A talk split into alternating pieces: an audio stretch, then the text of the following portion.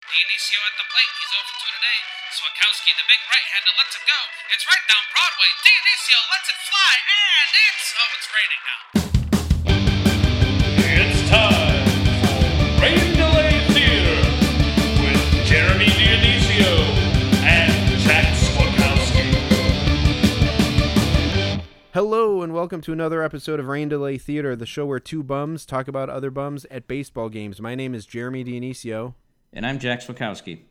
Um, hey, uh, Jack, uh, have you have you been getting my uh, text messages? Uh, no.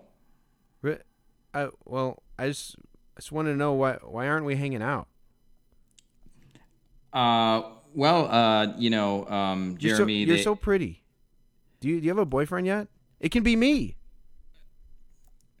Uh, at this, at this point, I send you a, a, a yes with a laugh emoji and tears coming down.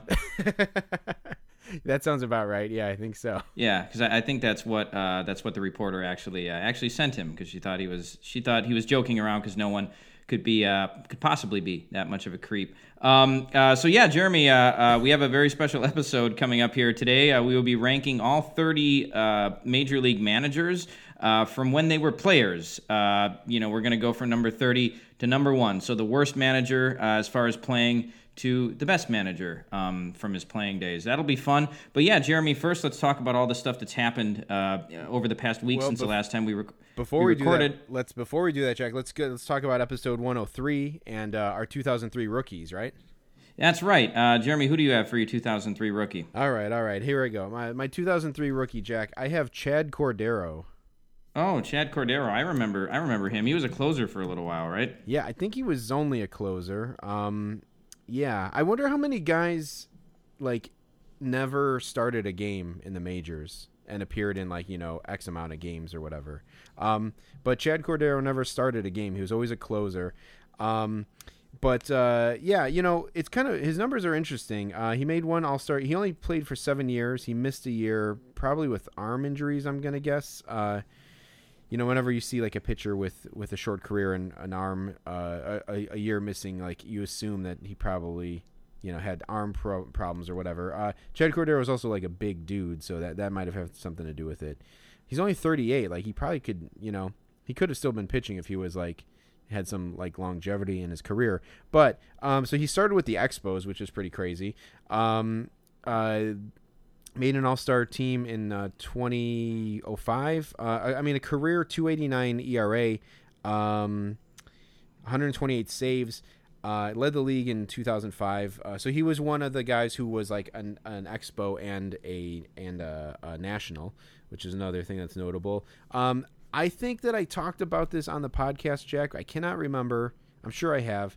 But the reason why i picked chad cordero is because um, I went to the Baseball Hall of Fame in 2008 or something, maybe I don't know. Uh, and they had they they had like one section where it looked like like locker rooms, and um, there was a locker for each team, and in those locker rooms they had like paraphernalia um, from each team, and they had. Um, I think it was the Expos. I think it was the Nationals, but they had Expo stuff in there. Anyway, they had for some reason they had Ch- Chad Cordero's hat. Um, and it was the biggest fucking hat I've ever seen in my life. It was like, and I have a big head. I wear a pretty big hat. I wear a seven and five eighths, which is pretty fucking big.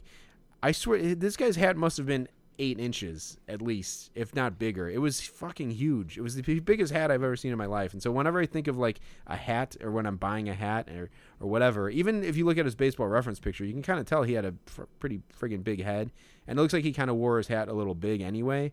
But I would be curious as to know what size hat he was, but it was gigantic, and that's why I picked Chad Cordero. Yeah, um, Jeremy, you know, you think about like really tall people who have to shop at big and tall stores. Um, like, do they also make like, uh, you know, if you go into like, uh, I don't know, like the shop at the mall that sells hats, like baseball hats, do they have hats in like size eight, or do they have to like order them specially? I'm kind of thinking that they, you know, they probably don't. I'm six and seven eighths, so I guess my head is is fairly small. You know, I guess I'm, I'm living that like small head life, I, I suppose. But um, but yeah, that is that is super huge. I mean, I remember when they talked about Barry Bonds, they said like he had a really big head. Um, that may have been from steroids, but uh, maybe. yeah, I mean, looking at Chad Cordero's picture, Like he definitely looks like he would uh, he would have a, a, a big hat size. I mean, from from his headshot on Baseball Reference, he doesn't even have the the bill of his cap bent, Right. Which I think is because his it, his head is too big for him to bend the bill of his cap. Yeah, sure. It would start poking him in the temples, and he would black out right on the mound there and just collapse. Uh, Um, kind of what's uh, what's interesting, Jeremy, is that he had some good years. In 2005, he had 47 saves and he made the All Star team. Uh, yeah, it in the mid like to late 2000s, there were two Corderos closing games in the National League. You had Yeah. Chad Cordero for the Nationals and Francisco Coco Cordero uh, for the Brewers, and the, maybe the Reds before that. I think he was on. Yeah, that's right. Yeah, I remember when they were both in the league. I also remember being at like a Brewers game and like at around the time that he was a closer, and they had like, I think they had like on the ribbon banner they had like I, I want to say it said like Coco or something, and like you know they chanted like it was like Coco Coco or whatever, and people were supposed to chant for Cordero, and I'm like I had no idea that this was his nickname or anything. well, uh, speaking of the Brewers, um, my guy Jeremy kind of uh, I-, I told you it would be pretty predictable, um, and I'm guessing you knew who I was going to pick. I picked Rickie Weeks, who made his debut in 2003 for the Brewers. Uh, he was drafted that same year in 2003. He was drafted second overall in the uh, 2003 June draft. Um, out of uh, Southern University and A and M College. I'm actually I'm okay now. I'm not sure which one he was actually at. Um, because it looks like he maybe he went to a JUCO first. Whatever. So he was he was the number two overall pick. He was there was a lot of hype uh, surrounding him. He, he they brought him up for seven games. Uh, in 2003, he only had 12 at bats that year, but he was on the Brewers for 11 years after that. He played 14 total years in the big leagues 11 with the Brewers, one with Seattle, one with Arizona, and one with the Rays. So he bounced around after he left the Brewers. Jeremy, uh, I'd like to think of Rickie Weeks as sort of my Corey Patterson.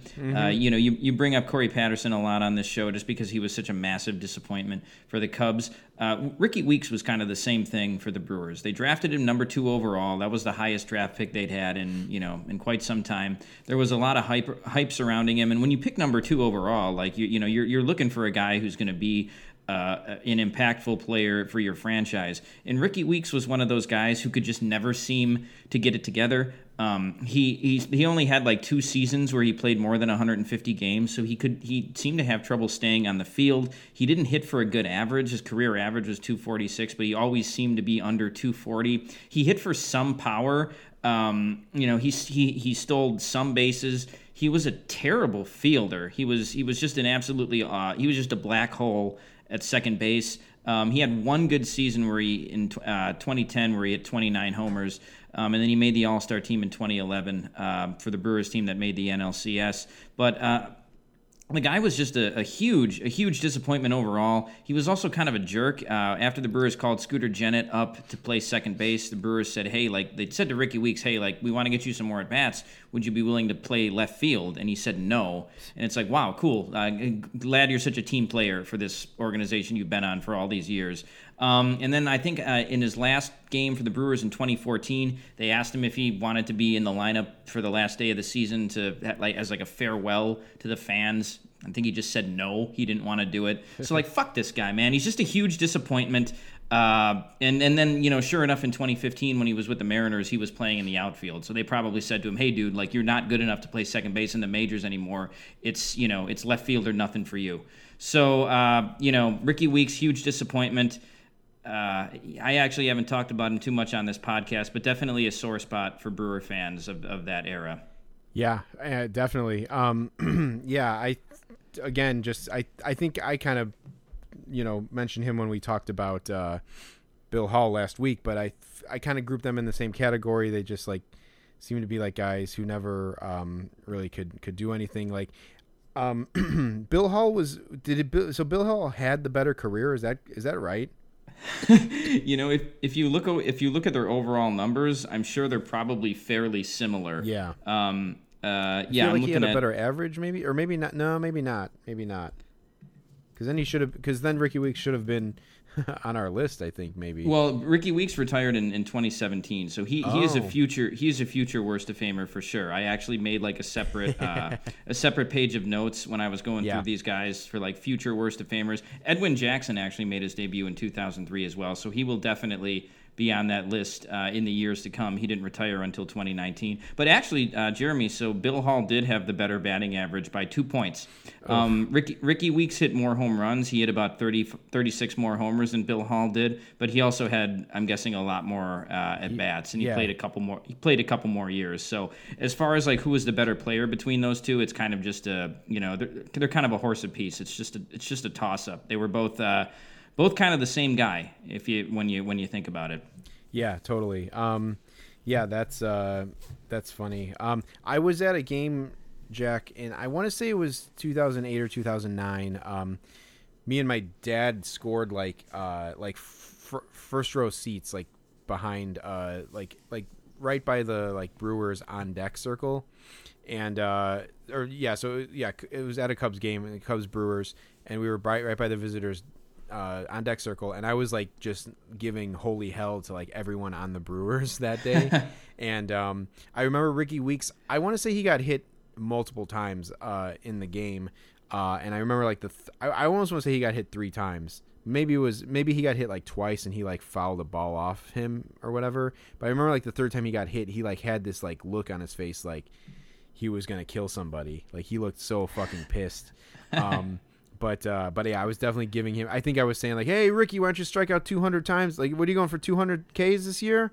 Um, and I was like, uh, just going off on him, and um, uh, he led the league in in hit by pitches a couple times. I never knew that he was a prolific, uh, you know, hit batsman. Um, but uh, but yeah, led the league twice.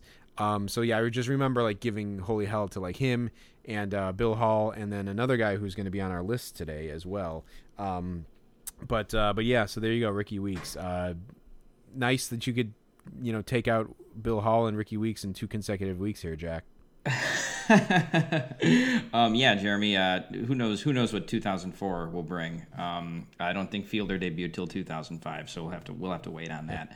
Um, okay, so uh, so yeah, Jeremy. Uh, the big news this week um, from the MLB, aside from the signings that we'll talk about in a minute, was uh, Jared Porter, the newly uh, crowned Mets GM, was uh, fired after a couple weeks for you know some scandalous you know and pretty uh, was for some pretty bad text messages he sent to a reporter, uh, harassed her, sent 62 unanswered text messages, uh, and sent sent her some pictures of his junk uh, too. Uh, Yeah. What a disgrace, Jeremy. Um, yeah. Uh, you know, I had heard the name Jared Porter. Um, uh, you know, in previous years and and recently, I had never seen a picture of him. I feel like if I had seen a picture of him, I would not have been as surprised to see this this news. Um, you know, yeah, uh, Jackie, uh, the the picture like they show there's a picture that he that, he sent her like a selfie, at least the one, at least one like that they showed in the article. Like, you want to describe it, Jack? Yeah. Okay. So in this selfie, he's using a MySpace angle. Um, and so if if you if y'all don't know what a MySpace angle is, it's basically you can angle your cell phone at such an like a, a- in a way when you're taking a selfie, it's sort of above you, so you your face looks thinner.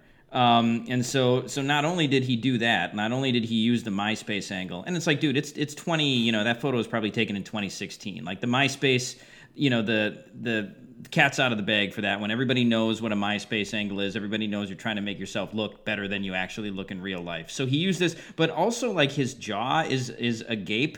Um, like, and I think Yeah. he's also doing that to make he's he's opening his mouth to like make it make his face look even less fat. So it's like you know Yeah. we have like a, a double layer of this. It's like this this guy is just some disgusting neckbeard uh, who's who's sending a, a, a photo. It's just it's just reprehensible. Um, just it's like dude, just take a picture of yourself like you actually look. You're not fooling anybody.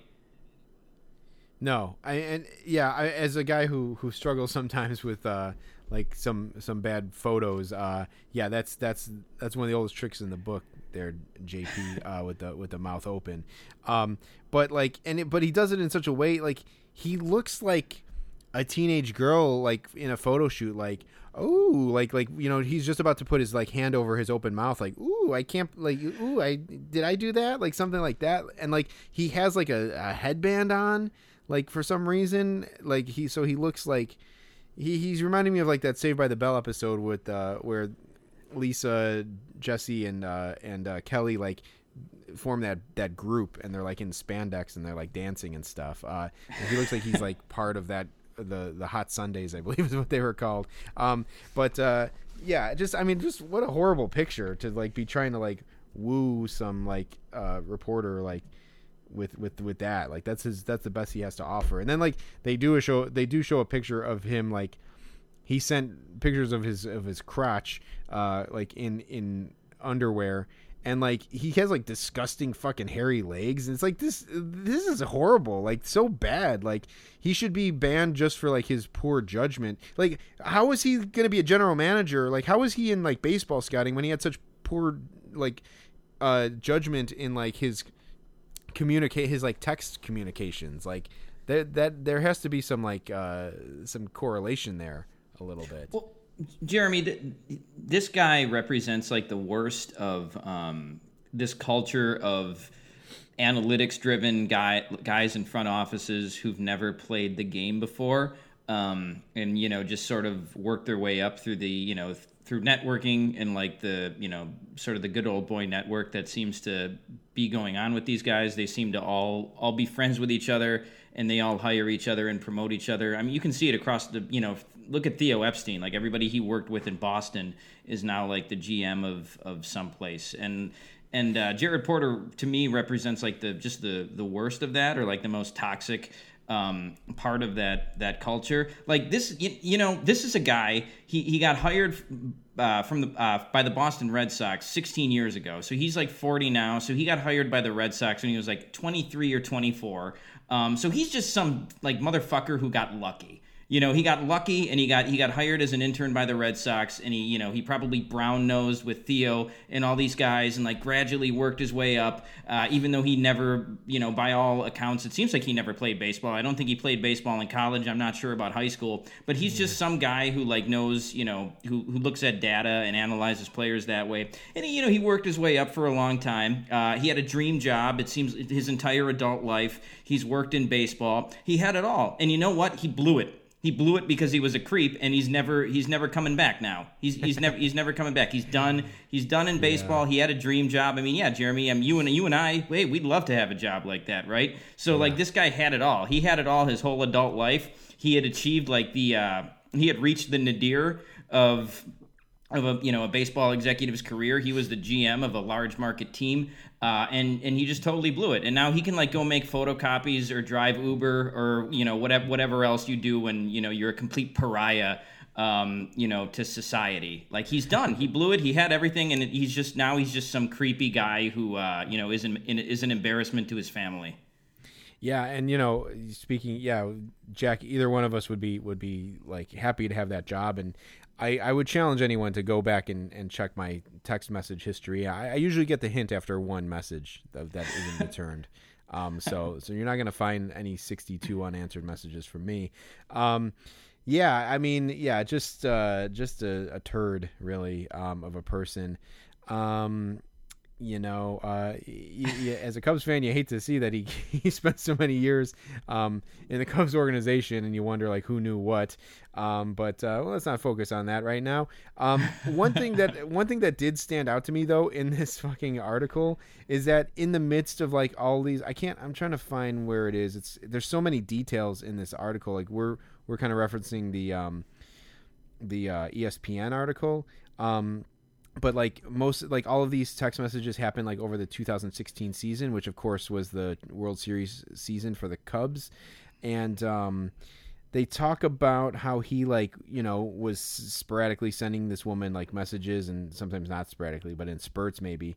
Um but uh they say that like they say that he did send her um yeah, Porter sent seven more messages that day, including one that said the Cubs had made a trade, and another that said you're hard to get. So in the midst of all this, he was still like sharing, like like leaking stuff. He's like, "Hey, by the way, we got uh, Chapman." You know, it's like it's like what the fuck? Like this this guy's like sending pictures of his dick, and then like he's like, "Oh yeah, by the way, uh, yeah, you know, uh, Gleyber uh, Torres for Chapman, pass it on or whatever." It's like Jesus, like what a what a fucking tangled web uh, they weave. Um, but uh, but yeah, that one that that note in particular stood out to me as kind of funny. Well, yeah, Jeremy, and they said the, the Cubs had sort of sent an intermediary um, between the, the Yeah. reporter and Jared Porter to like try to diffuse the situation. Um, you know, I, I think it was one of those things. Uh, we talked about the show Succession a couple weeks ago. You know that there's a part in the show Succession where uh, one character who works for like uh, you know one of the smaller divisions of, of the big uh, media conglomerate, like there was a huge scandal in his department, like a huge harassment scandal, sort of like we're seeing with Jared Porter. And so this guy who manages the department, he goes to the CEO and he's like, "Hey, like uh, just so you know, like I found out some bad stuff," and the CEO is like, "I don't even want to know about it. Like just take care of it. Don't I don't even want don't don't even want to hear about it." So I I think that maybe that's sort of like sort of like maybe what the situation with the Cubs was, where like it didn't even get up to the top levels because uh, that's how like that's how things happen in, in huge corporations. You know, I'm sure Succession has consultants working on it that like talk about like tell the writers how things go in big companies, and that's that's probably something that actually happens. So when they when the Cubs do say or when the Diamondbacks say or especially the Cubs. Uh, I, you know, they probably Diamondbacks probably never knew about it either. But um, you know, when the Cubs say that uh, they didn't know about it, or at least the higher ups like Theo and Jed Hoyer didn't know about it, you know, I tend to believe that. I'm sure there were other people in the Cubs organization that maybe lower down who maybe knew about it, but uh, you know, I, I I'll give them the benefit of the doubt that you know, like Theo probably didn't know about Yeah. this. Yeah, for sure. Um, yeah, no, I, I don't think Theo is, is is a turd like Jared Porter. Um, but um, but yeah, so uh, yeah, just a mess, and um, uh, I don't know. It's just crazy to think like you're the the GM of the New York Mets, and now you're done. You're completely done with baseball, and he is done. Like, I mean, he's he's done. Like he, I don't think he could even work a concession stand in a minor in the independent league stadium. Um, Well, so maybe he can maybe he can be the next Catfish man. Um, maybe yeah that yeah that's even you know I, I even feel bad for catfish man mentioning them in the same breath like that but um but yeah for sure so uh so yeah so uh jared porter uh you know uh congrat like you know congratulations on completely pissing everything away um uh so yeah there you go um jack uh there uh there's been uh, some signings in baseball. It seems like kind of things are starting to kind of tick up a little bit now with with uh, free agent signings. Yeah, um, so the uh, the Toronto Blue Jays, I think it was today, it was officially announced that they signed George Springer to a six-year, 150 million dollar contract. Um, you know, Jeremy, when I think I, I never thought about the Blue Jays as being a big market team, but but they are. They, the Blue Jays are a big market team. Um, I mean, they're the biggest market in Canada. Uh, they're. I mean, they, they should they should be spending money on these guys. They're a that's a Toronto is a pretty big freaking market. I don't know what their I don't know what their population is exactly, but I mean that's a huge market. They should it shouldn't be a surprise that the Blue Jays are shelling out for a guy like that. Yeah, I mean Toronto is like the New York of of Canada. Um, uh, I don't think they're gonna play. It sounds like they're not gonna play in Toronto next year. Uh, but um, uh, who you know we're not sure about that. But but yeah, it's uh, it seems like, um, yeah, it is surprising. Like you know, when was the last time the Blue Jays really shelled out? Like I think did they when they got like Buehrle was that did they was that like a big spending? I'm thinking I think I think Buehrle was part of like the the Marlins big spending. So I don't even know. I can't I can't think of the last time the Blue Jays made like huge splashes, like multiple huge splashes in free agency. Um, but yeah, they signed uh, Springer. By the way, I bet Springer was probably talking to Porter as of like last week. You know, because Springer was rumored to be going to the Mets. Um, so they were probably in deep discussions uh, up just up until a couple days ago, probably. Um, I wonder if that had anything to do with uh, Springer choosing the the Blue Jays, but um, but yeah, so that happened, um, and uh, yeah, I, the Blue Jays. It came out briefly that they had also landed Michael Brantley, but then Michael Brantley ended up signing with the Astros, signing back with the Astros. He did, yeah. I mean, and it, it was reported, I think, from a pretty credible source too, that Brantley was going to the Blue Jays, um, and then it just it just never happened. Uh, so so that was kind of strange. I wouldn't be super excited about signing Michael Brantley if I was a team. Like I, th- I think Blue Jay fans were getting a little bit too excited about that one. I mean, Michael Brantley is going to be 34 years old, I think, this year. Uh, yeah, so he's just kind of. I mean, he, you know, he did hit 300 as recently as I think 2019, but uh, you know, I, I don't know. I, I I didn't really pay attention to what he did in 2020. I'll have to look it up. But anyway, yeah, Brantley not super exciting. Um, in, in Jeremy in general though, I uh, the Blue Jays are a team that I just never really think about. Like when they signed Hyunjin Ryu um, to that, you know, last year, it was. Yeah. Uh, I guess I guess if I could. Um, you know, if I could quote uh, one of my friend's dads, one time I was over at uh, my friend's house, uh, and like the the dog they had was like coughing, and it was like my my friend's sister's dog, and and uh, you know his dad went to the sister. He goes, uh, you know, you'd better take that dog to the vet because if it dies, I don't care. And that's kind of how I felt about when he Hyunjin Ryu signed with the with the Blue Jays. You know, it's just I just say, you know, I don't care. Like I don't really care about the Blue Jays. Uh, I just never think about them. I, I like their logo when I was a kid. I think I used to have a Blue Jays hat, but they're just whenever I like run down the teams in the AL East, I just I always forget about the Blue Jays. I always like for you know, they, it seems like it's been so long since they've made the playoffs a couple times in the last ten years, and they had Jose Bautista and stuff. But you know the, the AL East will always be the Yankees and the Red Sox and everybody else. And you know you had the Rays who made the World Series this year. Um, like so, like you know, who who who cares about the Blue Jays? So good for them for signing George Springer, but like I'm still not gonna watch Blue Jays games or or follow what happens with the Blue Jays. Well, um, yeah, I happen to be a Nate Pearson fan, so um, I, I, I, I hope that they can do do well. Um, you know, they they have a pretty good. Let's see. So they have they have Vlad Jr. They have Bo. They have um, Biggio. Ryu, who had a really good year. He did have Uh, a good year. Yeah, Cavan Biggio. Yeah, Cavan Biggio. I don't know if, how good that guy is, but um, but yeah. So I don't know. Uh, it'll be interesting to see what happens there. Um, I to dovetail into the, my next point. They they they have one other pitcher now. Uh, adding to the slew of uh, just Cubs um, hemorrhaging of, of guys, uh, Tyler Chatwood also signed with the Blue Jays. Um, you know, hopefully he, um, hopefully they gave him the press conference treatment because, uh, and maybe you know, he made this the front page of the sports uh, page, but because clearly quickly overshadowed by the the, the George Springer signing. Um, but yeah, so Ch- Tyler Chatwood uh, has signed with the Blue Jays. Jon Lester has signed with the Nationals. We talked, I think, last episode of Schwarber signing with the Nationals.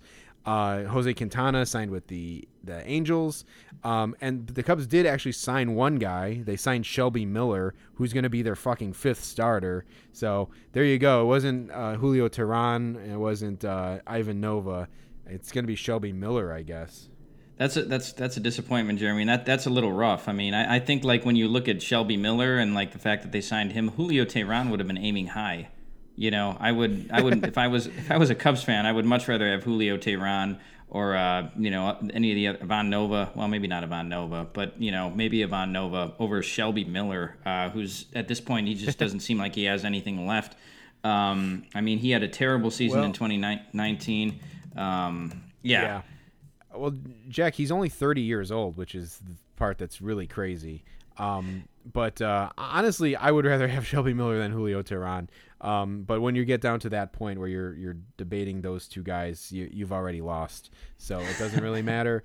But um, but yeah, I don't know. It's interesting. Um, I again, you know, hey, if Shelby Miller can do anything, um, it's it's going to be a surprise. Um, and uh, you know, he's uh, he's 30 years old. Maybe somehow he miraculously f- figures out how to pitch again, figures out how to stay healthy again, and he's a great starter for the Cubs. But um, I probably wouldn't bet on it. And uh, I'm, you know, this hasn't moved the needle for me. I'm still, it's still all about John Shambi this year in 2021.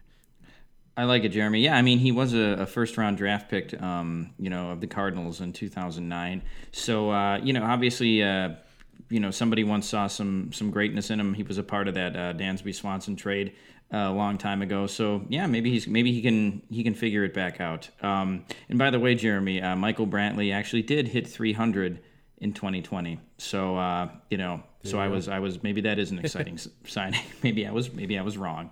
Um, yeah, but also uh, but also you know Jon Lester signing with the Nats. Um, you know, I don't again I don't know how much Lee has left in the tank, but uh, that that's a pretty uh, that's a pretty uh, like veteran rotation they have now with Strasburg, Scherzer, Corbin, Lester, um, who I think is an upgrade over Anibal Sanchez. So uh, you know that's a that, that's a lot of uh, that's a lot of career wins uh, combined between all those guys. Yeah, for sure. Um, people sure do seem to be making a lot about that Jon Lester signing. I mean, like, do people really want him back or think he would be back, or are they are they really upset? Like, I, it's like I'm glad he was on the team, and I know he helped the the Cubs in, in 15 and 16, but it's like that that chapter is definitely over. Like that one, I'm I'm okay with. Um, so, yeah, I don't know, but um, but yeah, so uh, there you go. A couple other things, Jack. Um, uh, the uh, inauguration was today. Biden's inauguration today uh, uh, was today, and um, you know, on the the stage, the platform, whatever. Um, a Rod was there because his wife, uh, J Lo, sang um, "This Land Is Your Land," um, and but uh, but yeah, so A Rod was was there uh, rubbing elbows with uh, the the dignitaries. Did uh did A Rod like sing along when they were doing "This Land Is Your Land"? You know, I didn't actually see him until the very end of the ceremony. Um, but I think they did show him earlier on, but I, I didn't. I happened. I, I missed it. But um, but yeah, like he was talking at the end to Barack Obama and, and Michelle Obama, and uh, I was, and they were talking to to J Lo, and I was just thinking like, man, A Rod is like the lamest guy in that group. Dude, I was just gonna say the reason I asked you if he sung along is because like if if you're exposed enough to A Rod and you watch him enough on TV, like he's a really lame guy. Yeah, no, yeah, totally. He's he's totally lame. Uh, I mean, like, like, I'm Barack Obama. Like, you could see, like, he was kind of like, it felt like he was like kind of like, you know, inserting himself into the conversation at times. Like he was just like leaning in and be like, oh yeah, and, and this too, and that, and like, it's it's almost like yeah, there's like three cool kids like talking, and then like. Uh, A Rod was like, "Oh yeah, hey, what about uh, this?" And they're like, "Yeah, yeah, man, yeah, cool, all right." And then you know they try to go back to their conversation, and it was uh, it was kind of funny to see. Um, Yeah, but yeah. I know, mean, uh, yeah. Jeremy, if, if you want to, yeah, if you want to get A Rod to, to shut up, you know, if, sometimes you can give like a cat a ball of string and it'll just play with it. Like just just give A Rod like a closed jar of salsa and just let him let him sniff it, and that you know he won't say another word for the rest of the conversation. Yeah, exactly. Any sort of, I'd like to think that would extend to any sort of jarred, uh, you know, uh, food food stuff, uh, pickles, or uh, you know, maybe even like an old school jar of mustard or mayonnaise or something. Yeah, anything, anything like that. Um, so, uh, so yeah, there was that. Uh, and then the last thing I wanted to talk about, uh, just uh, wanted to send an uh, rain delay RIP to uh, Don Sutton. Uh, we lost Don Sutton uh, yesterday, I believe. Uh, Jack, do you have any thoughts about? Do you have any thoughts or memories about Don Sutton? Well, uh, I mean, as far as playing playing days, uh, his last uh, his last year was '88. You know, I was born in '86, so I, I don't remember him at all as a player. Um, although, you know, I do I do know of him. Uh, I, I I really like um, pitchers who pitched for a long time and were like super durable and just threw a ton of innings.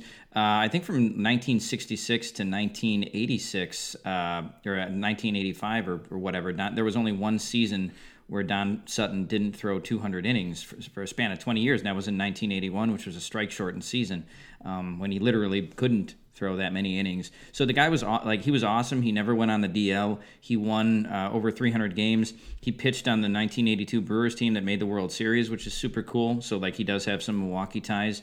Um, yeah, and he was just like a really durable guy who was solid for a, a really long time. Uh, so yeah, he was a, he was definitely a great pitcher. Yeah, for sure. I want to say too. I don't remember. I don't think it.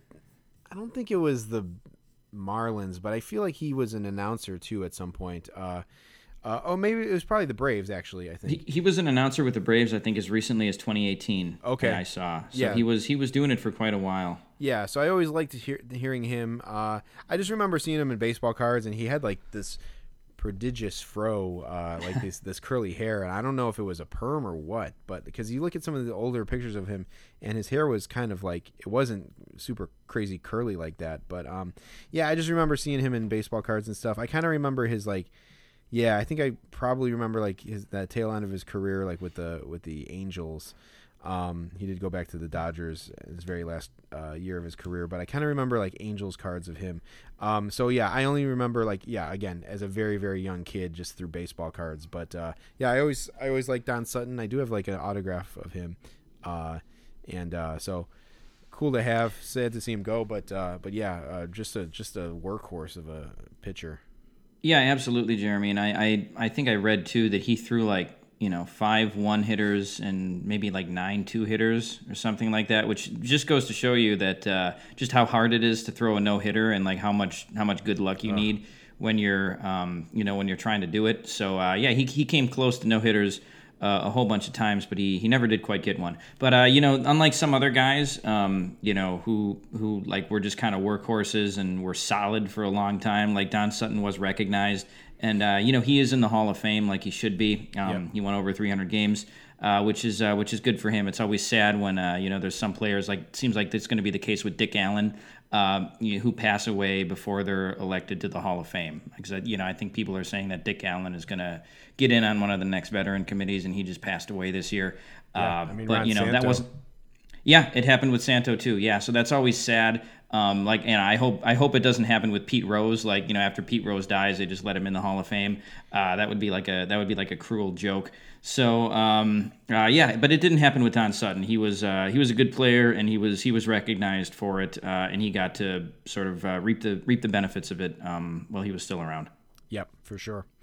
Um, cool. Well, uh, Jack, let's let's get on to our topic here. So, um, so yeah, so we have a ranking, uh, one to thirty of uh, MLB managers as players. Is that right, Jack? It, it, it is, Jeremy. Um, so yeah, we wanted to just sort of uh, delve into, um, you know, because all, all the managers, all the guys who are managing in the big leagues, you know, they're not they're not Jared Porter. You know, they did play the game. They did play the game at some point. In you know, mo- more ways than one, they're not Jared Porter. Hopefully, um, so yeah, and uh, just from speaking for myself, um, and it seems like you know Jeremy too a little bit. We, we got into talking, and even though we knew some of the guys like played like you know Mattingly, Baker, Aaron Boone, etc., we we hadn't really closely examined all of the guys' playing careers. So we figured it might be fun to do that and rank them from one to thirty. Uh, as we go through this list, we're going to be going from number thirty to number one, just to keep you guys in suspense as to who the best player is, uh, and just in case Yep. you didn't know.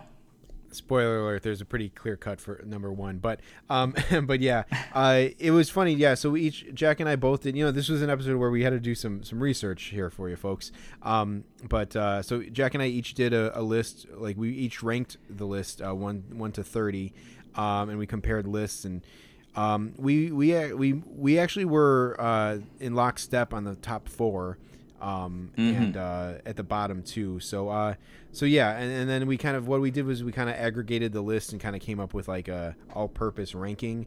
Um, so we have that. That's kind of the number we'll go off of, but uh, there might be ones here or there that we uh, actually expound on a little further um, and explain like why we put them where we did. But uh, so Jack, at the bottom of the list, we have a, a, a clutch here of, of guys who never made the pros.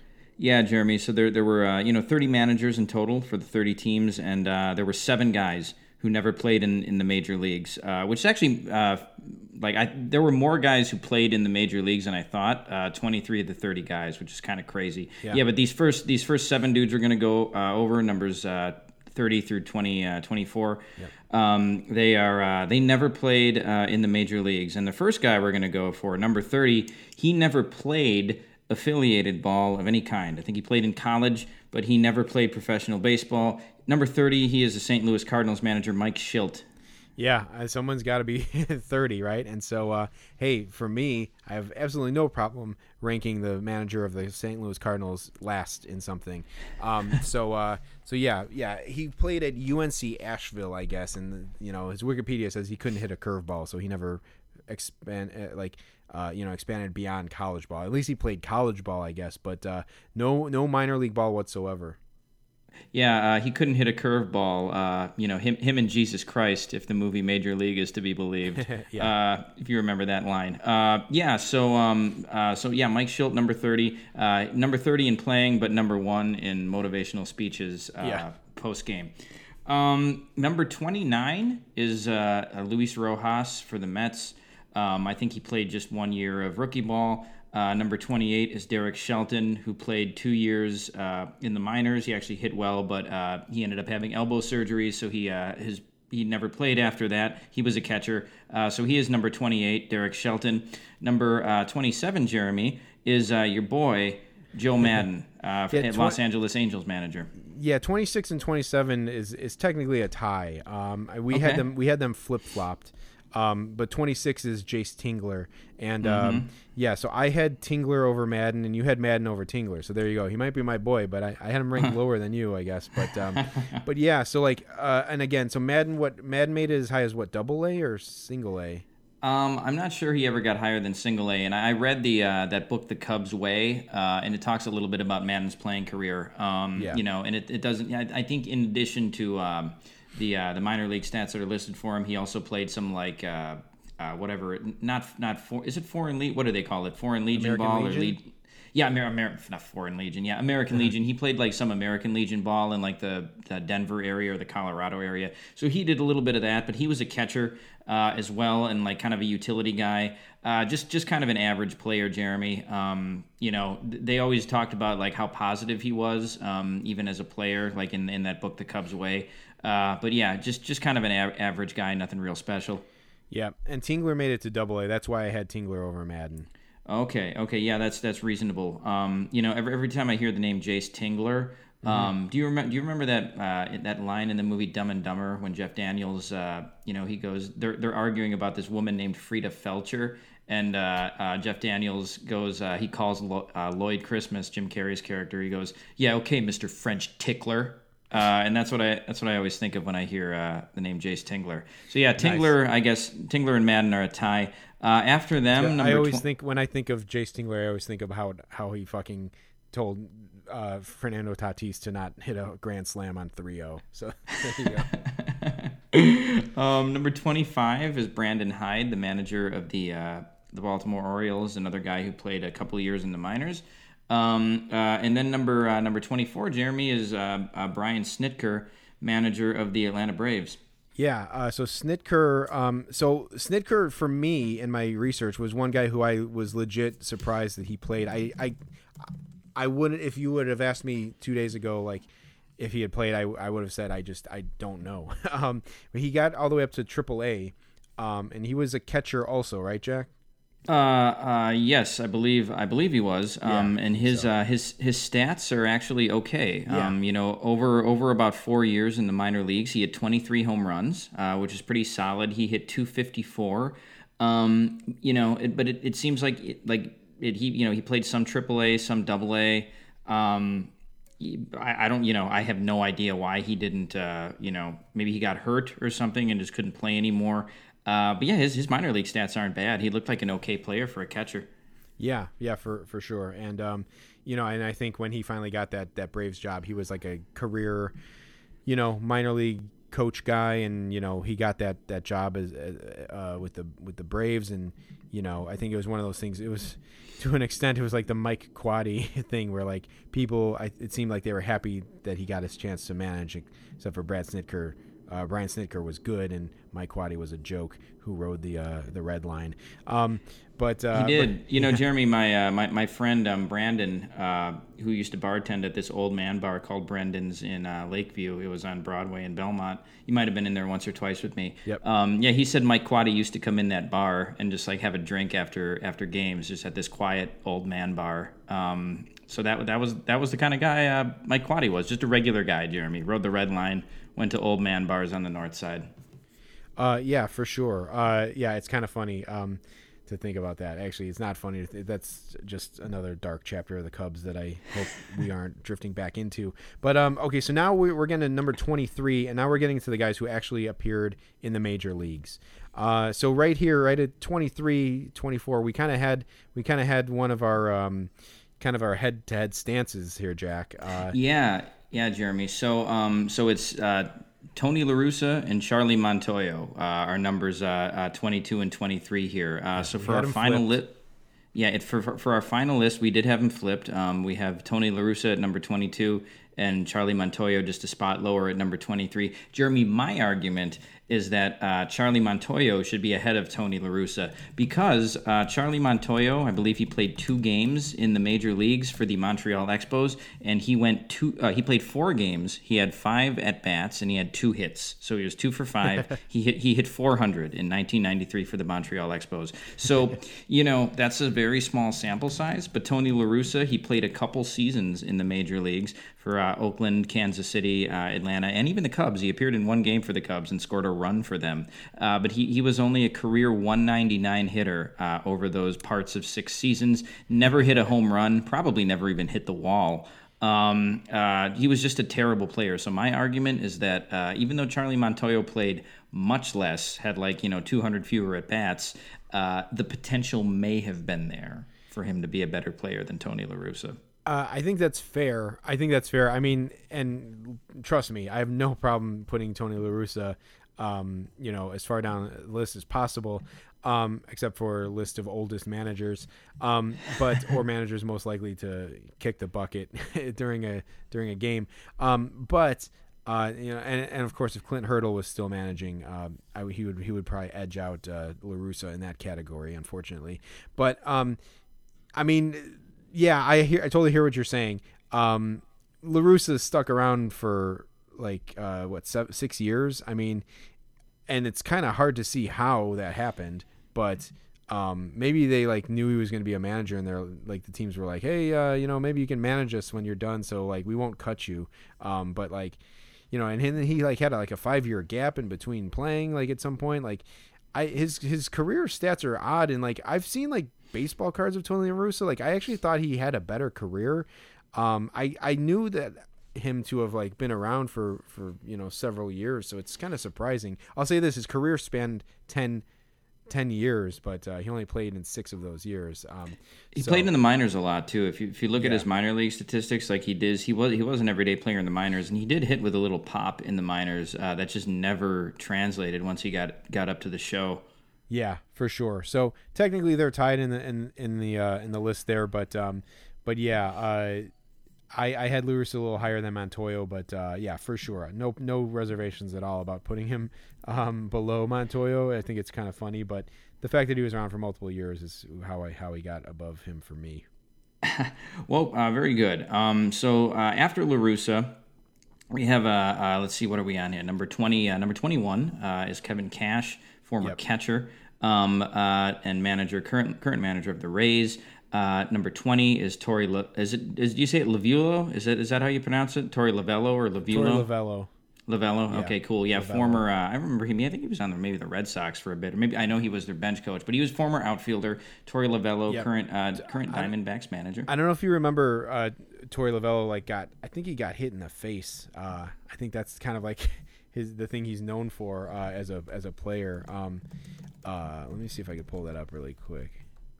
Um, but uh, that's kind of like, and like I think he might have even missed a a season uh, because of it or whatever. But uh, but yeah, that's kind of what I know, what I seem to remember about him. But uh, I'm not finding any news about it really quick here. Of course, that was probably like you know, 15 years ago or something. So, um, but yeah, yeah, Tori Lavello. Sure, and uh, an unremarkable playing career. I think he was a 224 career hitter. Um, number 19 is uh, AJ Hinch, current manager of the Detroit Tigers and should have been manager of the White Sox. Uh, so AJ Hinch. Yeah, right. He he was a manager according to that one uh, piece of artwork that they released. Um, I was surprised to see that uh, AJ Hinch had he had 32 homers in his career, uh, which is more than I would have guessed. But yeah, kind of your classic backup catcher who uh, you know who can hit for pop uh, with a with a low average, um, 219 career hitter AJ Hinch. But yeah, he did have 32 home runs, which uh, which ain't bad. That's what you want from a backup catcher. Uh, so yeah, uh, number uh, is it number uh, 18? Number 18 is Chris Woodward, journeyman utility guy. Chris Woodward is number 18, current manager of the Texas Rangers. number 17 is manager of the Oakland A's and former catcher Bob Melvin. number 16 is Terry Francona, uh, who uh, played for a couple of different teams. He was uh, he's listed as a pinch hitter um, on his baseball reference uh, page as well as a first baseman. Uh, but yeah, Jeremy, we said it before. Oh, nice. Any anytime you're listed as a pinch hitter, uh, that ain't a good thing. So yeah, Tito Francona, um, Cleveland Not a Indians good- manager. not a good sign. Yeah, not a good sign. Uh, I I remember Tito Francona has a really cool 1987 uh, Topps card on the Cubs, um, and uh, you would have thought that he had a bigger career with the Cubs, and then when you like look at his baseball reference, it, it was like, do I don't know if you have it in front of you, Jack, but it would have like 23 games or something in one season? Was it even that many? Yeah, um, uh, for the Chicago Cubs. Yeah, it looks like in the '86 season he had uh, he played uh, 86 games. Um, you know, yeah, he uh, uh, it's just just not good, just a career just a career bench guy. Um, he did hit 274 in the time he played, but uh, yeah, just just kind of totally unremarkable for sure. Yeah, for sure. Um, next on that list, uh, at uh, is it number 15, Jack? It is. We have Scott Servais. Scott Servais, man. I just to talk about Scott Servais really quick. As a Cubs fan, like who was watching the team during the Scott Servais era in Chicago, I can't believe that there are that many more players that are or managers that were worse than Scott Servais. That's that's all I can say about that. you know, Jeremy, there were there were two Scott services too. There was a Scott Servais, Yep. which is how he spells it, uh, S E R V A I S, and then there was also a Scott service spelled like the conventional way, like you know, getting table service Yeah. at a restaurant. He was so a pitcher, that- I think.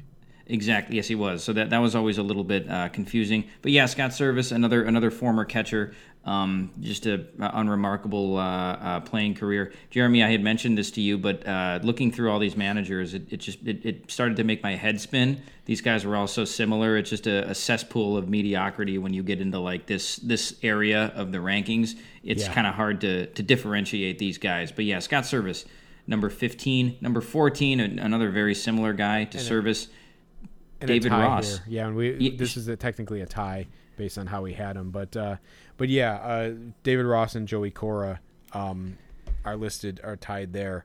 Um, but uh, yeah, I mean, yeah, I mean, like I I'll say that David Ross. Um, I did not pay attention to his career prior to the Cubs, but um, he, he I feel like he left a good he left on a good note um, in in numerous ways. I think he homered in his last ho- at bat um, in the regular season as a Cub, and then I think he homered in his last at bat period uh, off of um, Andrew Miller, and then he um, obviously like retired, you know, World Series champ, carried off the field.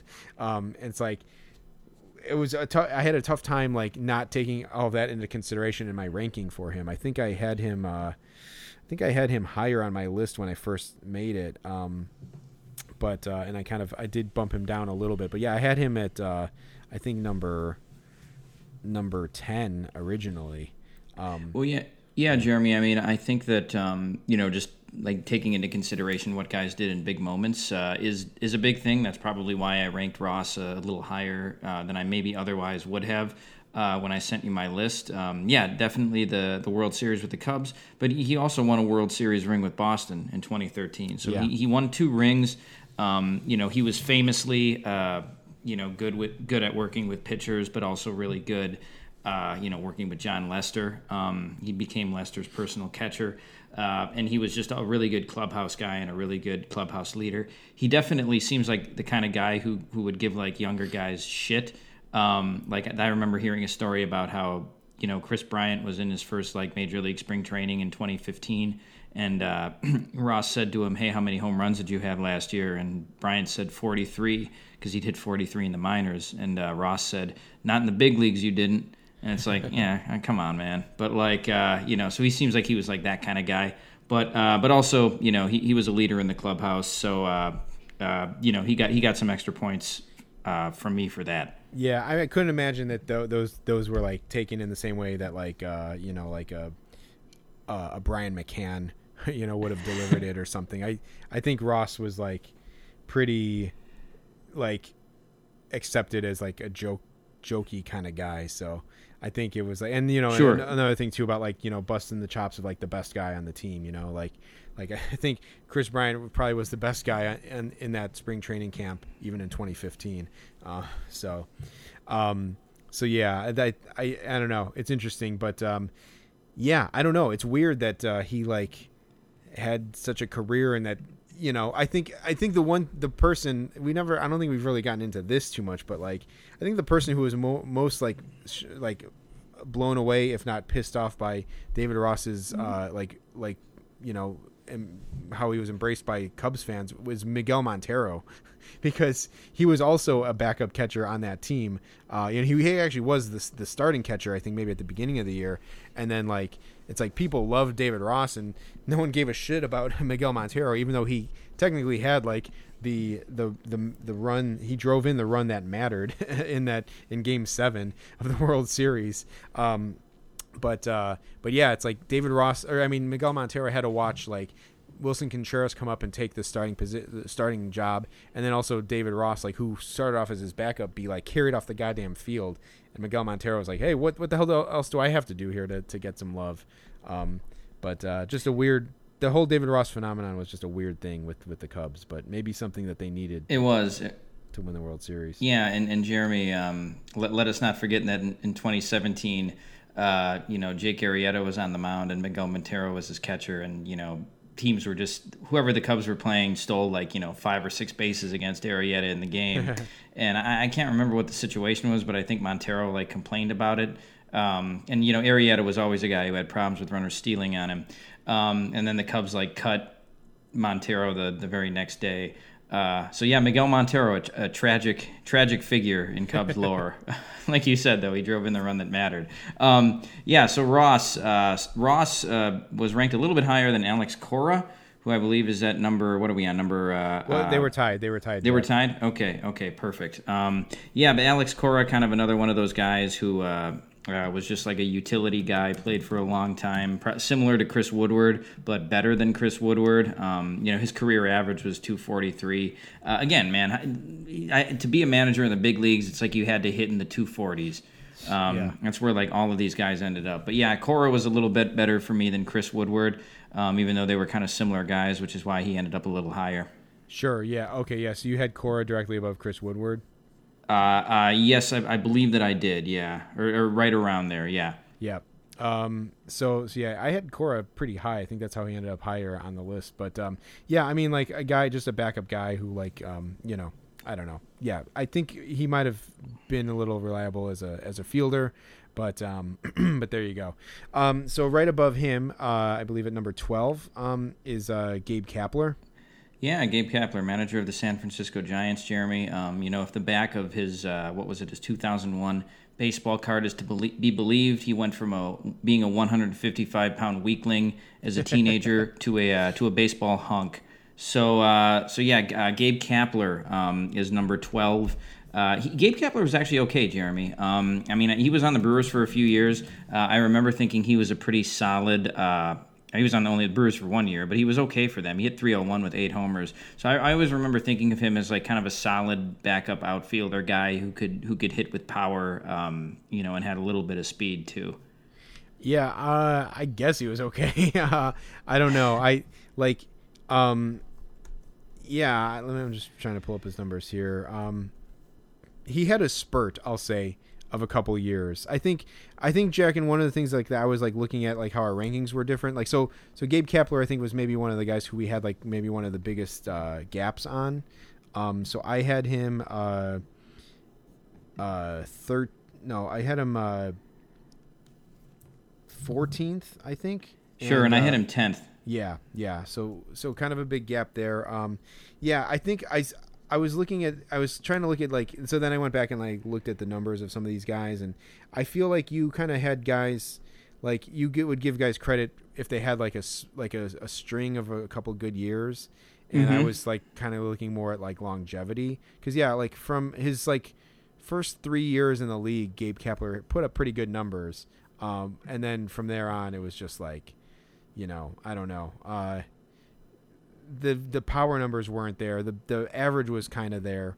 Um, and you know, again, this guy was not um, an everyday player, um, so he wasn't being asked to do too much. But uh, but yeah, I uh, I don't know, not uh, uh, not too not too big on Gabe Kapler as a player.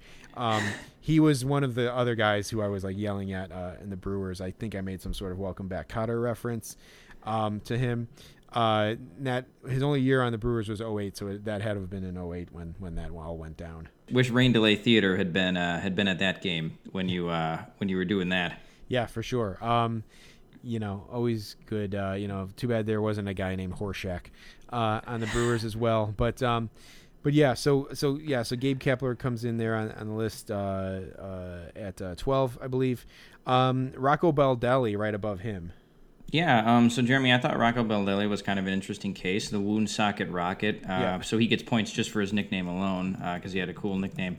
Um, yeah, I always like nicknames, um, you know, like uh, where they, they take the town the guy was from and then they rhyme it with, uh, you know, with with where like with something, you know. So the Woonsocket rocket is like a cool a cool throwback to like the, the Yankee Clipper. That's not a good example of what I'm talking about, but you know, Yeah, sure, I'll the move on. Kansas City Kid. Uh, there's a, some There alliteration there, but not not rhyming. But I, I get what you're saying. I mean, wound so- whoever came up with Woonsocket rocket, it should be like they should be like uh, in in like Bartlett's or whatever, like the quote book, or given like a Pulitzer uh, Pulitzer Prize or something, because like that's you know, uh, Woonsocket is a tough word to rhyme. I would say. Exactly. Um, uh, uh, so um, Gabe Klapler, he was picked sixth overall in 2000 MLB Or, or draft. He's- Baldelli, right? uh, uh, yeah, oh, yeah, Baldelli. He was he was picked sixth overall in the uh, 2000 draft. Um, so he was a, a highly touted prospect, and when he came up, uh, people were kind of excited about him. He had a really good rookie of the year, or uh, he had a very good rookie year. He finished third in uh, rookie of the year voting. He played in 156 games. He hit 289, stole 27 bases, uh, hit 11 homers, had 32 doubles. Um, so he was pretty good, and he followed that up with another year of being an everyday player.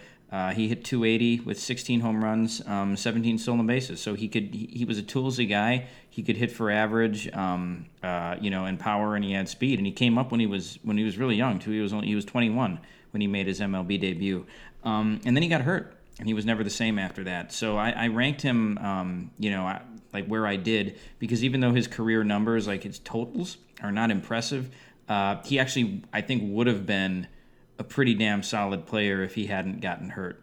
Yeah, I mean, I remember he was kind of like the face of the the Rays there for like a year or two. I feel, um, and uh, yeah, it just kind of all went just f- fell off a cliff. And uh, yeah, and again, I was looking at his the longevity there, and uh, I don't remember exactly what his injury was. Did he like hurt himself diving or something? I'm not even sure. But uh, do you, do you have the injury there, Jack? Do you know happen to know what it is? I don't, and I, I think it may have been something more messed up than like just a simple. Uh, uh, I mean, I'm going to look it up here. I seem to remember it was something. Um, it may have been he might have had some sort of disease or something like that, and that was why he had to. Oh, Yeah, that's actually sounding. That's actually ringing a bell a little bit. Actually, did he have like Yeah. lupus or something? Like something weird? Um, like so it's it says that he had a, a rare uh, like muscular disorder that caused Yeah. uh, soft tissue injuries, fatigue, and, and other other ailments. Yeah. So, uh, man, that's that's really unfortunate for him because it seems like he was, uh, you know, it, he he really was a good player. He got a t- he got a two million dollar signing bonus too out of out of high school. So he was, um, yeah, highly touted guy, but. But yeah, he just um, he had a, a rare like a, just a rare condition that didn't allow him to, I guess, play at his full uh, hundred percent. Yeah, that's right. Okay, that's all ringing a bell to to me now. Yeah, that's that. Yeah, that totally. Um, yeah, because I had him. Let's see, I had Baldelli at. Uh, you had him at twelve, and I had him at uh, fifteen. Uh, I think. Uh, or no, I had him at.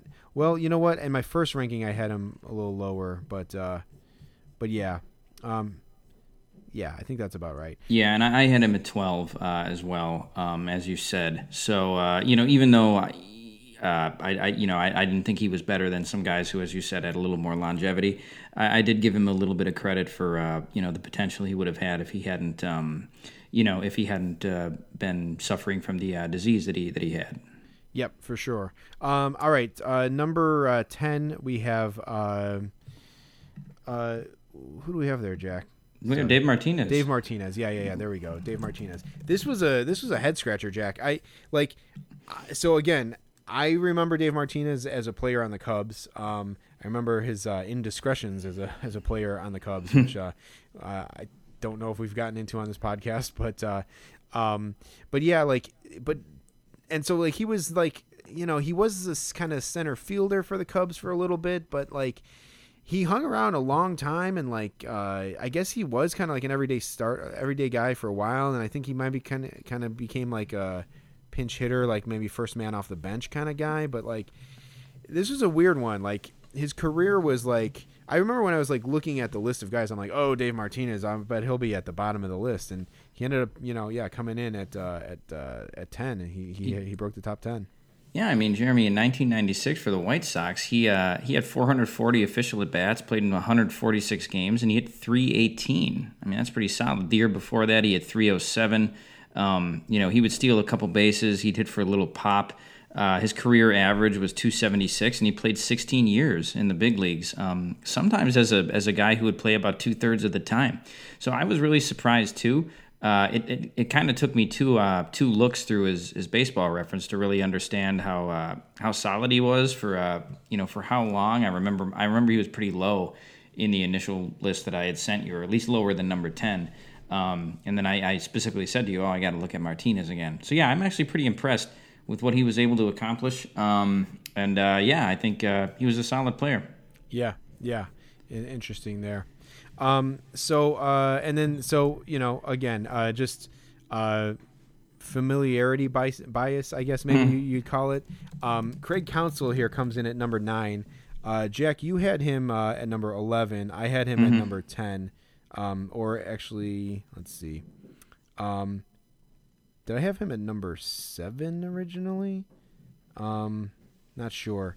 My I, I've sorted my list so many times that it, it gets kind of clouded. But uh, he comes in at number nine. I'd had him higher than you, Jack.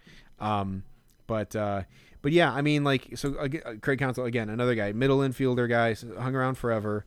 Um, but the guy he found himself in uh, and I don't like Craig Counsell. I don't like him as a as a coach. I think he's kind of a cocky jag a little bit. Um, for for like his uh for his series for his like on field accomplishments. Um, You don't you don't like the chick you don't like the chicken man. I think they call him. I think they call him Yeah. like El, El Pollo, El Pollo, or something like that during Players Day weekend because they say you know the players joke that he looks like a chicken. Um, but uh, but yeah, I that's mean, always a nice thing. yeah, yeah. I mean, Um, so but- but Jeremy, the I- guy was like, he, yeah, no, he was like in the middle of like you know so many big moments in in in uh, baseball history, um, and so for that alone, and the fact that he's just hung around for so long, uh, I I kind of gave him a little more love than you did, I think, Jack. Yeah, I mean, uh, there was definitely the like you said, the big moments in, in World Series uh, in, in baseball history. He's a two-time World Series champion. He's an uh, NL, NLCS MVP uh, as well. Um, you know, and yeah, he was just kind of your classic, uh, you know, utility infielder. Uh, not really an everyday guy, except for 2005 when he had, uh, you know, he played in 150 games, had 670 plate appearances. But uh, yeah, I mean, he was a solid guy, but he, he he was never anybody that like I thought was really exciting or special. Just kind of another guy uh, on the roster. And you know, little did I know when I was watching him in those, you know, in those years that he would become such a big factor in like the uh, the Brewers narrative. Uh, you know, for for the last from the last five ten years. So uh, that was a, that was a surprise to me. But uh, yeah, Counsell, I'm I'm underwhelmed by him. But you know, he wasn't he wasn't a bad player. He just wasn't really anything special to me. Yeah, I remember when before he got hired as the coach, like they they I I remember there was talk that they kind of wanted him as like the the the GM. Um, and uh, I'm like, what happened when they hired him as the manager? I'm like, what happened to the GM part? Um, but yeah, I so I had him at seven, and you had him at eleven, Jack. That was the, that was the rift there, and I think, yeah, next to Kapler, that's kind of one of the bigger differences that we had. I, I will say, Jeremy, that uh, so I was at the Cubs um, Brewers played a game. It was on a Sunday afternoon in early May of 2015, um, and like the day after they, uh, the day after that, they Brewers fired Ron Roenicke. So I was I actually saw Ron Roenicke's last game as a uh, as as manager nice. of the of the Brewers. But what's funny is that like you know they fired him, but like that same day they announced that Craig Counsell was going to be their manager. Um, and Counsell wasn't even like, I think he was just maybe working in like a special advisor role for the team. So, like, obviously, this was being discussed between Doug Melvin and Craig Counsell and Mark Attanasio before they fired Roenicke. Um, like just for for that quick of a turnaround, like they knew the guy was going to step in. Counsell was always one of those guys that like even when he was playing, they were like, oh, this guy's going to be a manager someday. Um, you know, and there's he's got a you know he, he's going to be manager for life for the Brewers. He's from Milwaukee. Like Mark Attanasio loves him. Uh, you know, David that David Stearns inherited him. He's going to be the manager uh, going forward for for life. So I, I guess I have to learn to like him, Jeremy. yeah, probably. Uh, it was meant to be, I guess. Yeah. Um, at number eight, uh, we have David Bell. Yeah, David Bell. Um, he was an okay player, Jeremy. yeah. I don't have a lot to say about him, but he had some good years. Yeah, I yeah, I mean he he was like a third baseman guy for a long time. I think uh, with the Phillies, I want to say, um, and uh, seems solid. But you know who I who I like? I feel like he's the same guy as is Bill Mueller. Um, like those two, guys, Bill Mueller and David Bell seem like the exact same guy, just kind of like a stiff white guy third baseman who didn't hit for as much power as a third baseman is supposed to, but stuck around for a while and was like a starter for for a while. Um, but uh, but yeah, that's uh, that's where I throw uh, David Bell. Not much to say about him. I had him a little ranked a little lower than you, Jack. I had him at nine. You had him at seven. He he balances out to eight. Um, and he makes the list.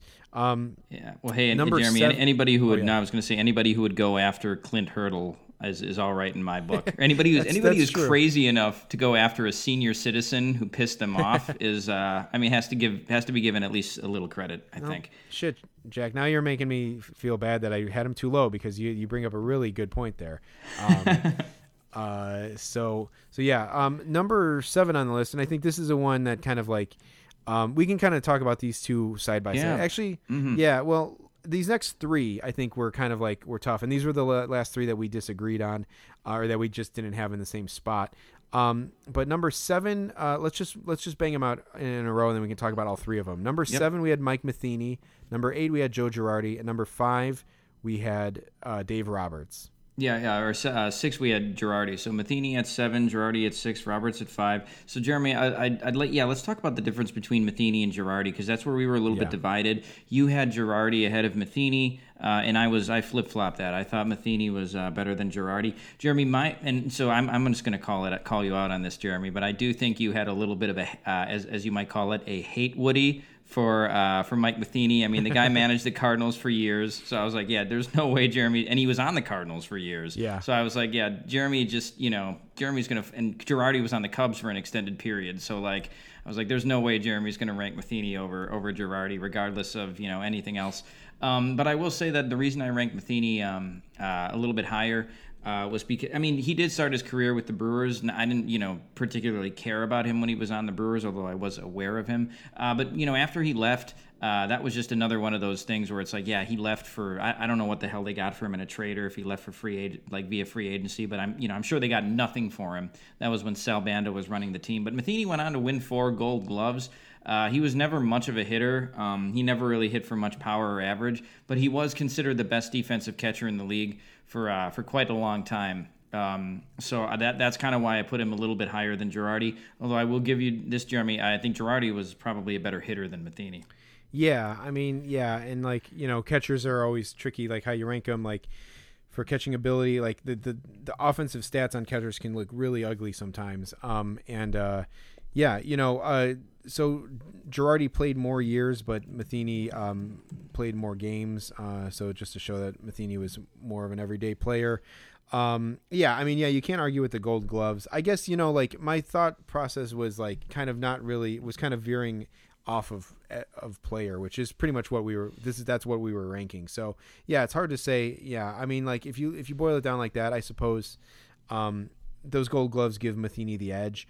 Um, my whole thing was that Girardi was like, um, you know, we weren't we're not ranking them as managers. I guess. I the other thing I should say is like I don't really have a strong affinity for for Joe Girardi. I kind of don't really like him, um, but uh, but he was like he was definitely a guy who was like destined to be a manager. Uh, he was like for me, he was like the first guy that I remember people talking about like, oh, he's going to be a manager one day, and like I had never really thought about players like that, like like oh, he's a player, but he's going to be a manager. I like never thought that far ahead, um, but. Uh, but yeah, uh, it's uh, it's interesting. Um, yeah, it's it's kind of weird. Like power numbers, probably about the same. Uh, Matheny probably had a little bit more power than him. Uh, Girardi has the edge in, in average, I would say, probably. But but yeah, but like won a lot of Gold Gloves. I don't know, like because Joe Girardi wasn't like an everyday guy. He played behind. I think he was probably on. He was on the same team as Jorge Posada. I think for for many years. So that kind of hurt his ability to to start every day. I kind of feel so like. Um, I don't know. I I think Joe Girardi was a pretty good defensive catcher, if, if I remember correctly. So I don't, I don't know. I was surprised to see that he had never won a Gold Glove, but um, yeah, I'm just trying to think of uh, like who was like the who were the top catchers in most of Girardi's years. I think I just think he never started enough games to be to become to like to warrant a Gold Glove. So, so yeah, interesting one there. Uh, I had Girardi at five. Uh, you had Girardi at eight. I had I had uh, Matheny at eight, and you had him at six. So yeah, and, and Jeremy, I, I will give you that too. You mentioned he was on the Yankees. He he did get three World Series rings. Girardi did with the mm-hmm. Yankees, um, and also unlike Matheny. Uh, Girardi did make an All Star team. He made the All Star team in 2000, um, and Matheny yeah. never made an All Star team. So, like, you know, it, comparing these two guys, it's just like it's kind of a wash. But um, yeah. Well, that's yeah, an anomaly. I mean, that's an anomaly. Like the guy won four Gold Gloves but never made the All Star, and then Girardi wins uh, an All Star, gets an All Star but never uh, won a Gold Glove. It's it's weird how that kind of happened. It seems kind of just like an oddity that that they ended up the way that they did. um, so so yeah, those two guys, uh, interesting debate there. But also we had David uh, Dave Roberts, um, current manager for the uh, Dodgers, at number five. Um, uh, yeah, Jeremy, I ranked him at number five. I think you had him a little bit lower in your original rankings. Yeah, I had him at I had him well low, uh, and then uh, I ended up um, putting him um, at number six. So he he ends up uh, averaging out. He makes the top five. Um, but again, like I was kind of looking more at like power, like hitting numbers, but uh, yeah, you can't argue with his stolen base numbers. Like he was a he was a speedster. Obviously, he had the um, the famous stolen base uh, in uh, the 2004 World Series for the uh, Red Sox. Mm-hmm. So if he never stole another base, that that's that's a big one there. But uh, and again, I don't like Dave Roberts, so that's another thing that might have affected my my ranking. But um, but yeah, like yeah, just many years of like you know, 20 plus stolen bases. So that's pretty significant. Yeah, and even three years of 40 plus as yeah. well. Uh, so yeah, he was a, he, and, and he, you know, in those years too, he had for pretty, well, he had 250 plus 270. So yeah, he was a, he was a good, uh, uh you know, I guess I don't want to say good player. He was an well, okay player, but he was the only guy on our, on our list who really had good, good stolen base numbers. Yeah, well, in in a way, it's like it was kind of bad, like because like he would have been like a prototypical leadoff guy if he hit better, but he just didn't hit or get on base uh, enough. So so that's a kind of a detriment there. Um, you know, I'm not sure. Uh, you know, he would he's a prototypical like from a speed standpoint, he would have been a perfect leadoff center fielder with speed, get on base, steal second, get driven home. Uh, but uh, yeah, he just didn't get on base enough. So so in, in that way, he was a detriment to his team. But um, but the the stolen bases are, are, are, there, and you can't argue with that. Um, so uh, so yeah, I could see I could see how he deserves to be in the top five. Well, Jeremy, we, we were in uh, we were in lockstep for uh, numbers one through four. Um, yeah. So let's do number four. Uh, it's an interesting case. It's the only pitcher of these thirty guys, uh, Bud Black. Uh, yeah. and he was pretty pretty good too. Yeah, pretty good. A 3.84 career ERA, um, 121 and 116.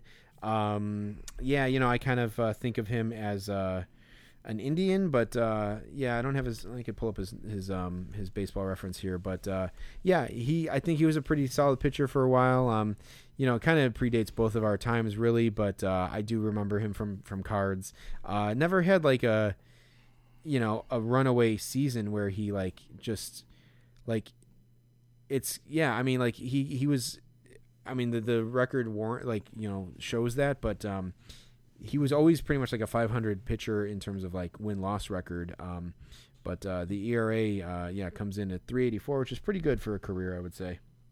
Yeah, um, I mean, you know, I, I don't want to, you know, kind of uh, throw some shade on Bud Black here, but he, I mean, he's almost kind of a guy like like Matt Garza, or just you know, just some guy who sure. is always uh, you know, as much as I don't like Matt Garza, but he, you know, he's he's always kind of a guy who could be a number three or four in your rotation and do okay.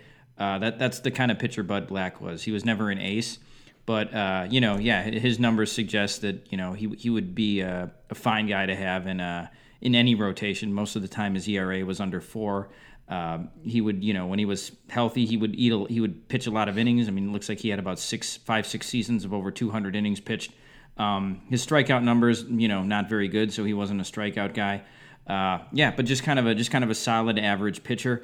Uh, Jeremy, it's it's strange to me though that there's not more pitchers on this. Um, you know, on, on this list, uh, I was trying to think. I was trying to think of like, you know, is it a thing for like like that? Most of the time, pitchers don't make good managers. I, I mean, I think John Farrell was a pitcher. Uh, Mickey Ca- Mickey Callaway was a pitcher, but it seems like by and large, for the most part, managers are usually position players. Yeah, you know, well, it's interesting. I guess you think about it, and like I was trying to think of like what pitchers we may have lost recently. Yeah, so Mickey Callaway, um, and uh, and and uh, uh, John Farrell was John Farrell's been out for a while now, but uh, but yeah, I, I don't know if there's some other ones that I'm forgetting, but I mean, I guess maybe when you think about it, like most of them, like like every pitching coach I think was a pitcher except for fucking Dave Duncan, I guess. Um, but like, uh, yeah, it's like I when you have like a pitching coach, it's like well probably all the pitchers are going to gravitate towards that job, and then like maybe some of them get elevated up because I'm pretty sure Bud Black was a pitching coach before he was a manager. Um, but uh, but yeah, like you know, and then so so sometimes they get elevated from pitching coach to manager, I guess. But but yeah, you figure if you have like a really wise pitching mind coach, like you're just going to put him as the pitching coach, I guess. Yeah, I mean, and even when you think of some of the classic guys like you know Joe Joe Torre, uh, Mike Mike Scioscia, uh, Sparky Anderson, uh, Lou Piniella, Don Baylor, all these guys, they were all position players. Um, you know, and obviously, like like you said, you know, we might be forgetting some guys, but yeah, it seems like by and large, uh, yeah, managers are mostly position players. I had wanted to, you know, look up, maybe I can do it some other time, like you know, out of all the Hall of Fame managers, how many of them were pitchers? Um, it'd be an interesting thing to thing to know. But uh, yeah, for now, um, you know, I think the proof is sort of in the pudding here. Only one out of the 30 managers uh, was a pitcher, so that could be that could be something to keep an eye on going forward as like new new guys get hired as managers. Yeah, for sure. Um, yeah, and if if it hasn't happened for Mike Maddux yet, it might never happen.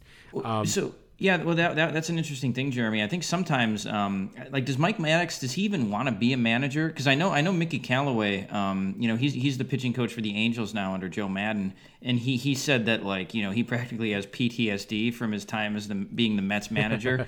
um, And so like you know he probably just at this point, I'm sure he'll never want to manage again. Like he's probably like, hey, you know what? I like working with pitchers. It's like you know, obviously being a pitching coach is a can be a tough job if your staff isn't good. But also like these these pitchers, you know, they're they're a different breed than position players, so they probably just like to work with their own kind. Um, and yeah, so like a guy like Mike Maddux, like maybe he doesn't want to sit in the big chair. Maybe he likes to just work with pitchers and make them better. Yeah, I mean, I could totally see that. Uh, Mickey Kelly might be scarred from just being in in, in New York uh, for one, and also having to deal with so many bad and tragic Mets teams. So, so there might be some other uh, elements at play in that one. Um, but uh, but yeah, that's a that's a funny uh, note there about Callaway. Um, so Jack, we're in the top three. Number three, we have uh, another former New York guy, only but briefly. Uh, Aaron Boone is in at number three. Yeah, Booney, Booney, um, and they don't list that as his nickname uh, in Baseball Reference, but that's what they call him on Sunday Night Baseball. So yeah, Aaron Boone, um, he was a pretty good player. Uh, you know, he made one All Star team just like Girardi, but uh, but yeah, his power numbers were pretty good for uh, for being. You know, he was a third baseman. Um, yeah, you know, he had over 20 homers a couple times.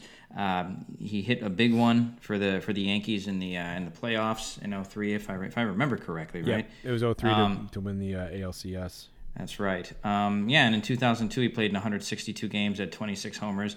Uh, career average of two, 263, hit 126 homers in his career. Um, yeah, just uh, and stole 107 bases too. There were a couple of years. 2002, he had over 30 steals. 03, he had 23 steals. So yeah, he was a, he was a pretty solid all around player. Um, I mean, obviously he wouldn't be on any list of like the best players of any era, but just as far as like dudes who managed who are managing right now goes, like he's pretty much the cream of the crop. Yeah, I think um, I think he was a guy who seemed like he was going to have like a bigger, like a longer career, and um, uh, you know, it was pretty good, but um, but st- and then you know, he didn't need to do too much to to come on in number three uh, in this crop, but uh, but yeah, just an interesting. Uh, interesting career and uh, I guy who I never thought was going to be a manager either, but um, but uh, you know here we are, and uh, he's like a Yeah, no, and it was it was very strange circumstances too, Jeremy. I mean, he got hired out of the booth uh, at ESPN. I will say, um, you know, it, his argument with that umpire, I think it was last year with the uh, savage, the savages argument. Our guys are fucking savages at the plate. My favorite part of that was when he said to the the home plate ump, he was like, "Hey, now I feel bad for you. I feel bad for you, but you got to clean this shit up." Um, just the just the fact that he said he felt bad for the umpire was was pretty funny. yeah, yeah, that's uh, condescension at its, at its best, I guess. Um, Number number two, Jeremy, is Dusty Baker, your boy, your boy Dusty Baker. You know, Jack, I'm I'm noticing a, a pattern here. It's like what like how how many guys do I have issues with? How many managers, current MLB managers, do I have a major issue with? And uh, you know, Dusty Baker uh, would would would would be number one on on my list. Uh, you know, he would at least be number two on my list uh, for for you know best as a player and uh, most hated. Um, uh, yeah, I just I fucking hate the guy. Um, you know, uh, I he he I blame him for 04, um, uh, just the collapse in 04 and uh, and and 03 as well. Uh, even though he got the Cubs further than anyone else ever did, but like you know in, in years. But uh, but yeah, uh, but but when you look at his numbers, you can't argue it. So there you go. So that was my that was my selfless act is putting Dusty at number two. As much as I hate him, there was no one else in good conscience I could have possibly put above him because it's just so like stark the the you know the chasm there. Yeah, uh, it, it it would have been fa- uh, farcical to put you know anybody else at, at number two because you're right. It is a, there is a big difference. I mean, you know, Dusty made two All Star teams, but he had uh, 242 career homers, hit a career 278 uh, over 19 years in the big leagues. Invented the high five, so he you know he did a, he did a lot of did a lot of good things as a player. He was a good player. You know, you, Jeremy, I, I can't remember if you posed the question on the podcast last week, but is he even still the manager of the I- Astros? yeah, Like- who the fuck knows? I guess he is, but who the hell would know? Like, like, uh, yeah, I know. It's like I guess he is. I, you know, like I thought he was only going to be there for one year, but, um, I don't like. Did they sign him to a two-year contract or something? Like, It- why did they even give him a two-year contract? It almost it almost case? seemed like he was an interim going to be an interim manager just for like this one season until they could get AJ Hinch back. But um, yeah, Jeremy, I don't know. So we'll I guess we'll we'll find out. Maybe he doesn't even know. Um, I I did Google it and I didn't find any information on it. So um, yeah, who knows? I guess maybe he'll be back at spring training wearing his wearing his wristbands again. Yeah, I it looks like they gave him a one year contract with an option for this year, and I guess they they just ex. You know, like I don't even know who the GM of the uh, the Astros is at this point, but like, was he like he must have been like you know on vacation with his family or something, and they're like, hey, uh, you know. Uh, Bill, like we, we got to make a decision about Dusty. Like you know, like the deadline's coming. He's like, uh, yeah, okay, whatever. Yeah, just pick up his option. I gotta go. Bye. and then like you know, dial tone. Um, like I don't know how that all went down, but um, but there you go. Uh, Dusty Baker, uh, still still employed. Oddly, you know, it took it took uh, you know a cheating scandal to uh, get Dusty back in the league, but uh, here he is, and um, yeah, and uh, somehow you know Hinch and Cora are back, but Dusty's still there. So there you go. Well, Jeremy, number one, uh, there there was clear cut surprise. It's Babe Ruth. Ever no, it's not. Uh, it's it's it's Don Mattingly. Just it, it was. I mean, this was such an easy decision. There's no uh, there's no two ways about it. Uh, Mattingly is is the clear cut number one. Yeah, a guy that many believe should be in the Hall of Fame as a player, um, uh, who isn't. But uh, yeah, and I'm not so sure. You know, I don't know how I feel about that, but um, but yeah, just like the best career uh, as a player. And honestly, I, I don't know. I mean, I'm I didn't really A and B Mattingly and Baker too close, but but to me, like it's it's got to be Don Don Mattingly. I mean, just so accomplished. Um, you know, uh, just you know, and uh, I don't know. We weren't uh, we weren't around in the Dusty Baker playing playing days, but uh, but Matt, Mattingly is just like yeah, just the the guy, and and yeah, like a borderline Hall of Famer, and um, so many accomplishments, MVP, uh, you know, nine Gold Gloves, batting titles, all kinds of stuff, six time All Star. Um, so uh, so yeah, Yeah, um, you know, and, and when he was at his peak, he was uh, he was a better hitter than you know pretty much anybody else in the league. Uh, I think the only reason that he's not in the Hall of Fame is that he just didn't have the longevity. Um, he just he, he was out of the league before uh, at age 34. Um, so yeah, if had he if he had played for a couple more years and, and put up a put up some more numbers for a little bit longer, I think he would have been in. Um, uh, but yeah, he definitely has a good case for the Hall of Fame. Uh, and I imagine uh, you know some old timers, uh, or, you know, ballot when they get together, uh, they'll put him in eventually. But yeah, for us, Jeremy, clear cut number one, no question. Yeah, a couple fun stats about Don Mattingly. Um, homered in eight consecutive games uh, in I think 1987. Is that a record?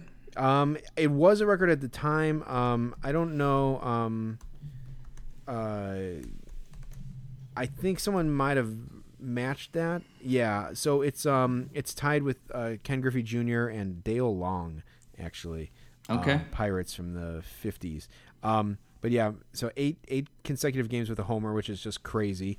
Um, and he also had six six grand slams in one season as well. Um, so those are two like stats of Don Mattingly's that that I remember um, as a little kid, basically. Yeah, and, and Jeremy, uh, one one thing about Don Mattingly too is he almost never struck out. Um, Yeah. I mean, you know, like uh, he gets 600 plate appear- uh, at bats, official at bats, 700 plate appearances, and he would strike out like less than 40 times, um, which is also pretty cool. I mean, he had 144 more walks in his career than he had strikeouts. Uh, in over 7,000 at bats, he only struck out 444 times. So he wasn't he wasn't Tony Gwynn, but uh, he was a tough guy to punch out. Yeah, maybe for a couple of years there he was being compared to him, but uh, or in the same class. Um, but uh, and then I know this is not part of the the criteria, but he also led the friggin' COVID infested Marlins to the playoffs uh, and even to a playoff series win over uh, our beloved Cubs. Uh, so uh, so yeah, so um, yeah, Don Mattingly number one best uh, best player. Uh, best manager who was a player, best player manager. I don't know how you would phrase that, but uh, Well- he's he's number one. And yeah, Jeremy, he also had the best line of the 2020 season too. When that when that umpire said, you know, I don't like you showing me up. Mattingly said, "Who gives a fuck? There's no one here." Um, so that was uh, that just kind of sums up the 2020 baseball season pretty good. I yeah, think. So- yeah, absolutely, absolutely.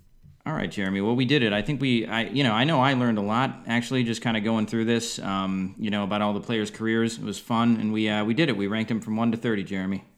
Yeah, absolutely. Um, yeah, so uh, that'll do it for this episode, uh, Jack. It'll be interesting to see where we're at. Uh, you know, by the next episode, um, if if Trevor Bauer signs, um, we're getting closer. It's almost the end of the friggin' January, and spring training is going to be starting. Jesus, man, spring training starts in what, like three weeks or something? Four Uh, weeks? yeah, just pitchers catchers usually report about the 12th or 13th of February. It seems like right before Valentine's Day. So God, yeah, it's uh, yeah, it, it, it went fast, Jeremy. It some somehow you know I remember I remember uh, after the uh, last World Series game you mentioned just the just the dark days of winter when there's no, no baseball going on. But uh, yeah, just a couple weeks away and we'll have uh, spring training. Yeah, well, um, you know, luckily that bear season got me through uh, the, the dark period uh, all the way through to that first week of the playoffs.